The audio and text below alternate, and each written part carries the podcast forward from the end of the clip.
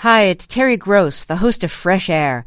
We bring you in depth, long form interviews with actors, directors, musicians, authors, journalists, and more. Listen to our Peabody Award winning Fresh Air podcast from WHYY and NPR. In the NOCO is supported by Blue Federal Credit Union, with locations from Denver to Cheyenne, helping members tap into the power of community. More information at bluefcu.com. You're listening to Colorado Edition from KUNC. I'm Jocelyn Mesa Miranda. Thanks for joining us. It's Friday, November 18th. The midterm elections were held last week. To talk more about the results, Lucas Brady Woods joins me today. Lucas, thanks for being here. Thanks for having me. How would you sum up the midterm elections here in Colorado? Well, apart from a few races, the Democrats really dominated. They retained control of all statewide offices, the most high profile being, of course, governor, secretary of state, and attorney general. Um, and, and U.S. Senate. Uh, Democrats also strengthened their hold on the state legislature. In fact, it looks like they're going to have a veto proof majority uh, going into the next session. Voters really seem to reject Republican claims that leadership needed to change. A few a few races to to specifically touch on briefly, Polis defeated Republican challenger Heidi Ganahl with more than 58% of the vote. It was actually the first race called after polls closed. Polis said voters chose him in part because his administration focused on issues that actually impact people's lives. Uh, he also mentioned, uh, in that same vein, protecting reproductive and LGBTQ rights and saving Coloradans money. Ganahl's platform, his challenger, focused on cutting taxes and increasing fossil fuel production. Another race to look at was uh, the U.S. Senate race. Democratic Senator Michael Bennet was elected to another term. He defeated Republican challenger Joe O'Dea with about 56% of the vote. Both candidates ran on economic issues, but Bennet said voters responded more to his vision for addressing inflation. He referenced his record, too, in particular, the child tax credit that he helped push through Congress. Bennet also ran on increasing transparency in healthcare and getting special interests out of American politics. So it's safe to say the midterms went pretty well for Colorado Democrats, but you said that there are a few exceptions to that. Tell me about those races. Yeah, a few races that that maybe weren't so close or didn't go as well as others for Democrats. They're they're two different races. The main ones would be the third district and the eighth district. Both were too close to be called on election night. Both also have national significance because they could have potentially impacted the balance of power in the U.S. House of Representatives. However, Republicans have now uh, secured their majority in the House of Representatives as of this week. But in the eighth district, it was different from the third district. It, mainly because the Democratic candidate won in the 8th district. Uh, Democrat Yadira Caraveo defeated Republican candidate Barbara Kirkmeyer.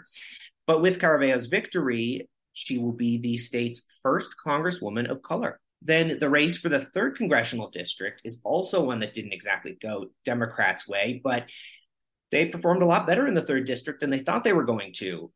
Republican Lauren Boebert, the incumbent, was expected to sail to an easy victory there. The district on the western slope is considered a Republican stronghold. So the fact that Democrat Adam Frisch made this a really tight race with Boebert was very unexpected and um, definitely says something about the platform she was running on and the platform he was running on as well. So, should Colorado even be considered a swing state anymore? That's hard to say. Most Republicans ran on fairly moderate platforms, as did most Democrats, especially the Republicans that gained more traction. So, moderate positions seem to appeal most to voters in Colorado across the board. And it's important to remember the majority of Colorado voters are actually registered as unaffiliated, not as Republicans or Democrats. And that's telling. I think it may be hard to consider Colorado a swing state when Democrats have pretty tight hold on power. But the party affiliation and candidate platforms here seem to indicate voters are more interested in specific issues rather than partisan politics. But, you know, it's hard to say overall. Let's talk about the other very important part of this year's election ballot measures. What happened with those? Well, there were a total of 11 of them on the ballot going into the election. And like you said, there, there were some very important ones here. Proposition FF was passed, and that will actually create funding and provide for free school lunches across the state at all the state's public schools. And that's actually uh, going to add a tax to raise that money on Coloradans who are making over $300,000 a year. And like, like I said, that one passed. Um, another one that passed, Proposition 121, that lowers income tax here in the state of Colorado by a fraction of a percent. And then there were um, I want to touch on this before I move on. Three alcohol ballot measures. Um, two of them were were rejected outright by voters, and that was one that would have allowed alcohol delivery, and another that would have increased liquor store retail liquor stores across the state. It would have actually allowed more uh, liquor store owners to open multiple locations, um, and that's despite huge amounts of money that was pumped into the measures from grocery store corporations and alcohol industry. And voters pretty much rejected outright two out of those three measures. Um, there are two other measures that um, were very tight races and that actually both both passed this week. One of which was Prop 122, and that decriminalizes psilocybin, and that's the psychedelic chemical in so-called magic mushrooms, and it decriminalizes it decriminalizes it mainly for use in mental health and medical treatments, not necessarily for recreation, but uh, it is decriminalized and it does retroactively lessen or rescind some convictions for so-called magic mushrooms and some of these psychedelics. Uh, Prop 123 also passed by a thin margin after a lot of counting, and that is um, the, the, Prop 123 dedicates existing state income tax to affordable housing projects and issues. So that's interesting, and, and I'd be interested to see if there was any confusion with voters. Uh, you know, I'm not saying there is, but I was I'm interested to see if if how many voters understood that that ballot measure would use existing tax revenue to put towards affordable housing projects.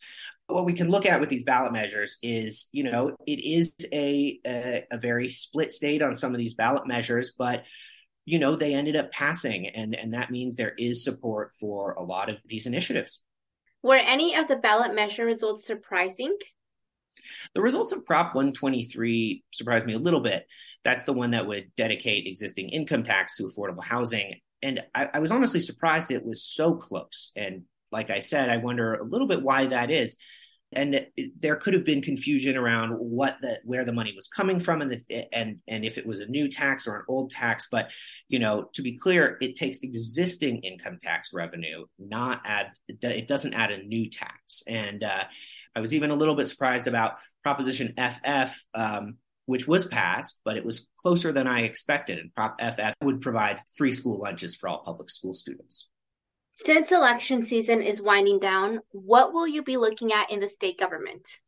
Well, I've definitely been watching some of these races that took longer than expected, like District 3, for example. But other than that, I'm going to be looking ahead at the legislative session. Um, with Democrats in power once again, they'll likely try to get a lot done. So I'll be watching what legislation is getting a lot of attention. And then once the session starts in January, which bills actually come to the floor. It'll also be interesting to see how the political attention changes now that campaign season is over. Mainly, I'm thinking about the new 8th congressional district because it has the largest population of Latino voters in the state. And both Democrats and Republicans spent a lot of time and money targeting the Latino community there for votes.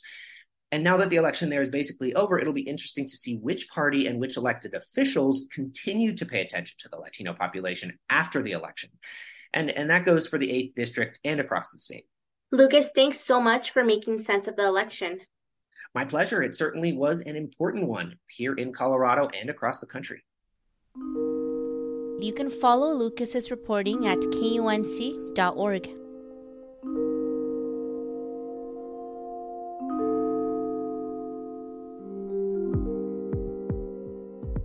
One of Fort Collins' oldest Mexican restaurants closed last spring.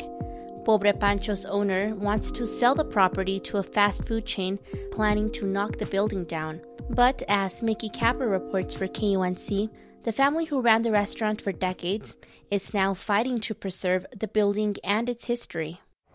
Thank you. Asher Hahn lets me into his humble blue and yellow building on North College, formerly known as Pobre Pancho's. Here, the two murals, they're beautiful. I honestly wish that we could have made this fly.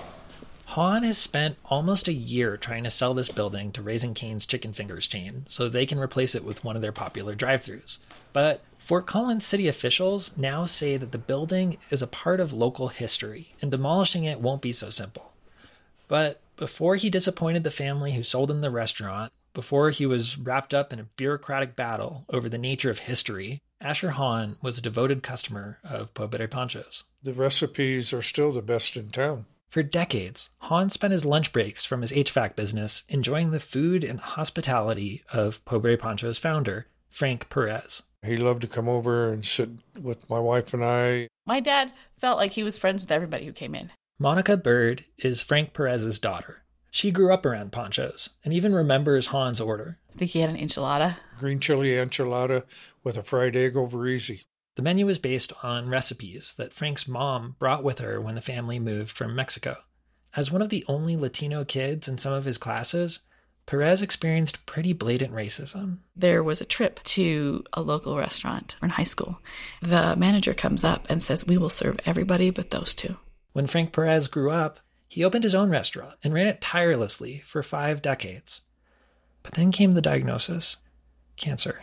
He would work through anything, but when they finally told him the size it was, he was like, I can't go in anymore. When Asher Hahn heard that Perez was selling the restaurant, the loyal customer followed an impulse. Shoot, maybe I ought to buy it. It wasn't that I needed that restaurant, I wanted to keep it going. Asher Hahn bought Pobre Panchos in August 2020 and began renovating. He added new appliances and put fresh paint on the walls. Two months later, after a lifetime of building community around green chili and a friendly hello, Frank Perez died. As the months passed, Hahn couldn't break even on the restaurant. My accountant kept telling me food prices is going up. Since he first bought the place, Hahn says that Raising Cane's approached him regularly to buy it. After a year and a half of losing money on the restaurant, he decided to sell. Monica Bird was crushed. I was dumbfounded. It really felt like my dad had passed again because it was such a big part of our lives and it's gone. But one morning, there was a new sign in front of the building Historic Review underway. Pancho's was one of the oldest family owned Mexican restaurants in the city and a cornerstone of North College. So, Fort Collins officials made Pobre Pancho's eligible to become a landmark. That means any changes to the building need a city approved plan to preserve its history. Hahn disagrees with the decision. Oh, there's history there, no question about it. But the building itself does not qualify in my eyes. Paint it different colors, could make a house out of it. Jim Bertolini reviews development plans in the city for historic preservation. He says that it's about what happened at the building, not what it looks like. We need to be able to preserve the generic buildings that have very non generic stories in them. Because the restaurant where people came together as a community, that building holds those stories. For Monica Bird, the city's decision has led her to see her father's place in local history in a new light an individual from the ghettos of Mexico can go through life and make such a historical imprint. You don't have to be some rich person. I mean, you read about other people in history, you don't think of yourself as part of history. The back and forth isn't over. Bird is applying to certify Pobre Panchos as a landmark and fundraising to buy the building back. Hahn still wants to sell to the chicken finger joint and hopes a dedication to the Perez family at the new Raising Cane's will satisfy the city. For KUNC, I'm Mickey Capper. That's all for today on Colorado Edition. Thanks for listening. The Colorado Edition podcast is posted every Friday. Just hit subscribe on your favorite podcast app. If there's a story you'd like to hear, send us an email at coloradoedition at kunc.org. Our theme music is composed by Colorado musicians Brianna Harris and Johnny Burrows. Other music in the show by Blue Dot Sessions. I'm Jocelyn Mesa Miranda. Have a great weekend.